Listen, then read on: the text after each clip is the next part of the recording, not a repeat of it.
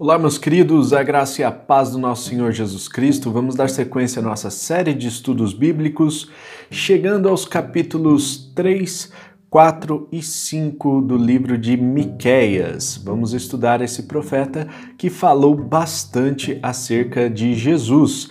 Este profeta viveu cerca de 600 anos antes de Cristo e ainda assim falou com muitos detalhes acerca de Jesus Cristo, acerca do Messias. Vamos ver o que diz a palavra do Senhor, então, nos capítulos 3, 4 e 5 deste livro. Então eu disse: Ouçam vocês que são chefes de Jacó, governantes da nação de Israel, vocês deveriam conhecer a justiça, mas odeiam o bem e amam o mal, arrancam a pele do meu povo e a carne dos seus ossos. Aqueles que comem a carne do meu povo arrancam a sua pele, despedaçam seus ossos e os cortam como se fossem carne para a panela. Um dia clamarão ao Senhor, mas ele não lhes responderá. Naquele tempo, ele esconderá deles o rosto por causa do mal que eles têm feito. Assim diz o Senhor aos profetas que fazem o meu povo desviar-se e que, quando lhes dão o que mastigar, proclamam paz, mas proclamam guerra santa contra quem não lhes enche a boca. Por tudo isso, a noite virá sobre vocês noite sem visões, haverá trevas sem adivinhações, o sol se porá e o dia se escurecerá para os profetas. Os videntes envergonhados e os adivinhos constrangidos todos cobrirão o rosto, porque não haverá resposta da parte de Deus. Mas quanto a mim, graças ao poder do Espírito do Senhor, estou cheio de força e de justiça para declarar a Jacó a sua transgressão e a Israel o seu pecado. Ouçam isto, vocês que são chefes da descendência de Jacó, governantes da nação de Israel, que detestam a justiça e pervertem tudo o que é justo que constroem Sião com derramamento de sangue e Jerusalém com impiedade. Seus líderes julgam sob suborno, seus sacerdotes ensinam visando a lucro, seus profetas adivinham em troca de prata e ainda se apoiam no Senhor, dizendo: O Senhor está no meio de nós, nenhuma desgraça nos acontecerá. Por isso, por causa de vocês, Sião será arada como um campo. Jerusalém se tornará um monte de entulho e a colina do templo um matagal. Nos últimos dias acontecerá que o monte do templo do Senhor será estabelecido como principal entre os montes e se elevará acima das colinas, e os povos a ele acorrerão. Muitas nações virão dizendo: Venham, subamos ao monte do Senhor, ao templo do Deus de Jacó ele nos ensinará os seus caminhos para que andemos nas suas veredas. Pois a, ah, pois a lei virá de Sião, a palavra do Senhor de Jerusalém. Ele julgará entre muitos povos e resolverá contendas entre nações poderosas e distantes. Das suas espadas farão arados, das suas lanças foices. Nenhuma nação erguerá espada contra outra, e não aprenderão mais a guerra. Todo homem poderá sentar-se debaixo da sua videira e debaixo da sua figueira, e ninguém o incomodará, pois assim falou o Senhor dos Exércitos. Pois todas as nações andam como é, cada uma é, em nome dos seus deuses, mas nós andaremos em nome do Senhor, nosso Deus, para todo sempre. Naquele dia, declara o Senhor, ajuntarei os que tropeçam e reunirei os dispersos, aqueles a quem dirigi, eh, aqueles a quem afligi, desculpa. Fa Farei dos que tropeçam um remanescente e dos dispersos uma nação forte. O Senhor reinará sobre eles no monte Sião, daquele dia em diante e para sempre. Quanto a você, ó torre do rebanho, ó fortaleza da cidade de Sião, o antigo domínio lhe será restaurado, a realeza voltará para a cidade de Jerusalém. Agora, por que gritar tão alto? Você não tem rei? Seu conselheiro morreu, porque a dor, para que a dor lhe seja tão forte como a dor de mulher em, de uma mulher em trabalho de parto. Contorça-se em agonia, ó povo da cidade de Sião, como a mulher em trabalho de parto, porque agora está, agora terá que deixar os seus muros para habitar em campo aberto. Você irá para a Babilônia e lá será libertada. Lá o Senhor resgatará da mão dos seus inimigos. Mas agora muitas nações estão reunidas contra você. Elas dizem que Sião será profanada e que isso aconteça diante dos nossos olhos mas elas não conhecem os pensamentos do Senhor, não compreendem o plano daquele que as ajunta como feixe para a eira. Levante-se e debulhe, ó cidade de Sião, pois eu a darei, eu darei a você chifres de ferro e cascos de bronze para despedaçar muitas nações. Você consagrará ao Senhor, ao soberano de toda a terra, os ganhos ilícitos e a riqueza delas. E no capítulo 5, vamos ver o que diz a palavra do Senhor: reúna as suas tropas, ó cidade das tropas, pois há um cerco contra nós. O líder de Israel será ferido na face com uma vara. Mas tu, Belém Efrata, embora pequena entre os clãs de Judá, de ti virá para mim aquele que será o governante sobre Israel.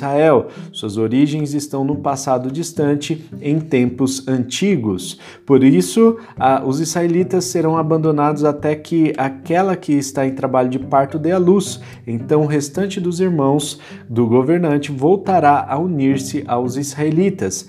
Ele se estabelecerá e os pastoreará na força do Senhor, na majestade do nome do Senhor, o seu Deus, e eles viverão em segurança, pois a grandeza dele alcançará os confins da terra, ele será a sua paz.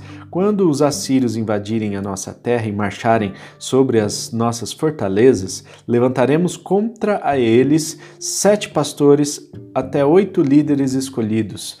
Eles pastorearão a Síria com a espada e a terra de Nimrod com a espada empunhada. Eles nos livrarão quando os assírios invadirem a nossa terra e entrarem por nossas fronteiras. O remanescente de Jacó estará no meio de muitos povos, como orvalho da parte do Senhor, como aguaceiro sobre a reva. Não porá sua esperança no homem, nem dependerá de seres humanos. O remanescente de Jacó estará entre as nações, no meio de muitos povos, como um leão, que os animais da floresta, como um leão. É, um leão forte entre rebanhos de ovelhas, leão que, quando ataca, destroça, mutila a presa, sem que ninguém a possa livrar. Sua mão se levantará contra seus adversários e todos os seus inimigos serão destruídos.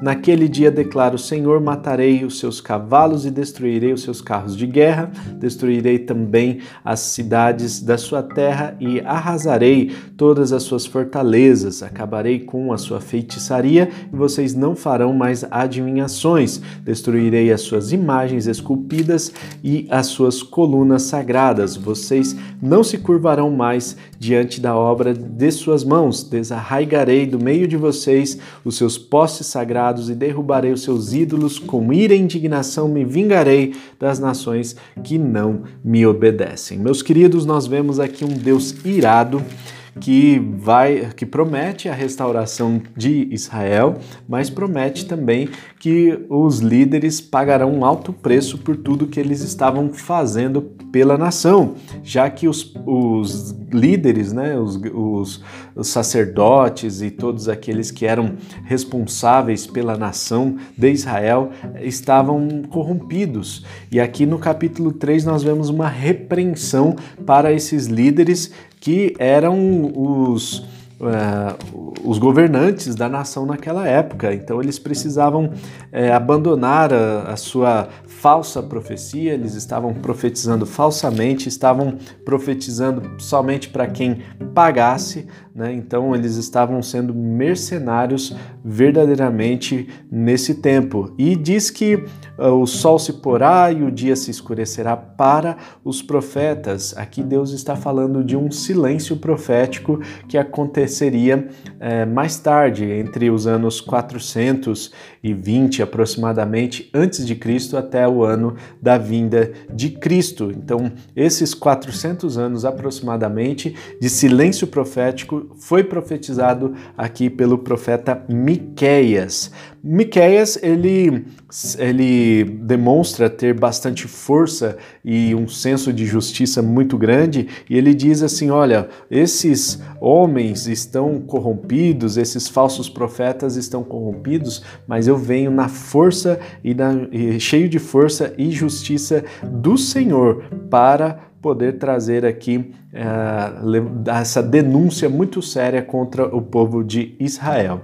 No capítulo 4, nós vemos que nos últimos dias acontecerá uma série de coisas aqui, e esses últimos dias nós podemos ver que começaram, começaram esses últimos dias quando Jesus Cristo veio aqui na terra.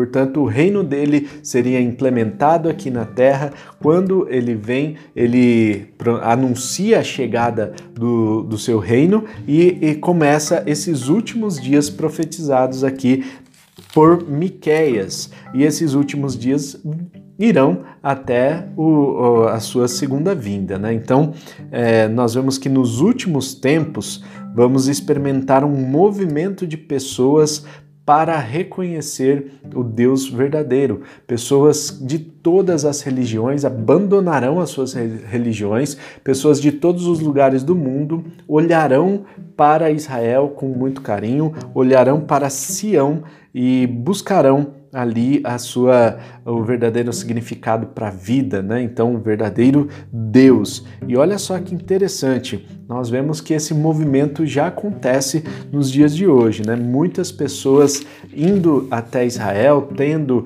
procurando ali uma experiência com o Senhor, mas o Senhor não está só em Israel, né? a presença dele está em todos os lugares e mais as pessoas vão lá para buscar um significado para as suas vidas, um significado para os seus espíritos, né? E depois, no finalzinho do capítulo 4, ressalto aqui que é, Miqueias profetiza uma grande, é, uma grande conquista de Israel né, sobre os povos vizinhos, né, e essa conquista será pelo poder dado pelo Senhor, né, que dará chifres de ferro, cascos de bronze, vai fortalecer todo o exército de Israel para que eles obtenham vitória. Tudo isso acontecerá por meio de um rei, uma pessoa que virá de um lugar especial, é de Belém, né? e nós vemos que Jesus Cristo ele é profetizado aqui né, no versículo 2 do capítulo 5, mas tu, Belém, Efrata, embora pequena entre os clãs de Judá, de ti virá para mim aquele que será governante sobre Israel, suas origens estão no passado distante, em tempos antigos ou em tempos de eternidade, ou seja, Jesus Cristo veio da eternidade e aqui nós vemos a profecia cumprida acerca do nascimento de Jesus Cristo que seria ah, dado lá em Belém. Belém recebeu alguns acontecimentos interessantes na história de Israel. É, depois você pode se aprofundar mais. A palavra Belém né, significa casa de pão e essa cidade tem aí uma história muito é, antiga, né, desde os tempos de Jacó, né? E nós vemos que Davi era da cidade de, de Belém, é, então a descendência de Jesus Cristo vem dessa cidade de Belém, né? Então é uma cidade que acaba se tornando importante, embora fosse uma cidade muito pequena, acaba se tornando uma cidade muito importante para a história de Israel. E todos no Novo Testamento uh, já sabiam né, que de Belém viria o, o profeta, né, viria o Messias, ou seja, essa profecia de Miqueias ficou muito bem estabelecida, firmada no coração dos judeus, desde esses tempos até o tempo em que Jesus Cristo nasce em Belém. Assim também como os reis magos, que eram ah, estudiosos é, e astrólogos e, e, outros daquela época, né? pessoas que estudavam muito, tinham muito conhecimento não só de, de astros, né? mas de é, conhecimento também das escrituras sagradas, e esses magos vão visitar Jesus, é, buscam por Jesus lá em Belém. Vejamos aqui que no, no capítulo 5 é uma vitória é prometida e a purificação de Israel. Né? Todos os ídolos seriam derrubados, os postes ídolos seriam destruídos, os postes sagrados, e todos os ídolos seriam vingados pelo Senhor Deus. Assim, uh, Israel seria purificado de todas as, as denúncias que estavam contra, pesando contra eles nesse tempo, mas eles teriam que passar por esse tempo de exílio babilônico para que passassem pela purificação, né, pela disciplina do Senhor. Esse, essa profecia né, de é, julgamento, de juízo de Deus é uma profecia um tanto dura, mas é uma profecia justa, já que o povo havia se desviado, estavam adulterando a palavra de Deus, estavam adulterando também em relação a, a Deus, né, estavam colocando outros ídolos que não fosse Deus na, ali na adoração, no sistema de culto daquela época. Por isso, eles receberam este juízo. Vamos orar para que nós é, tem, sejamos fiéis, para que nós sejamos pessoas que é, pratiquem essa fidelidade ao Senhor e possamos assim agradar ao Senhor em tudo que a gente faz. Vamos orar?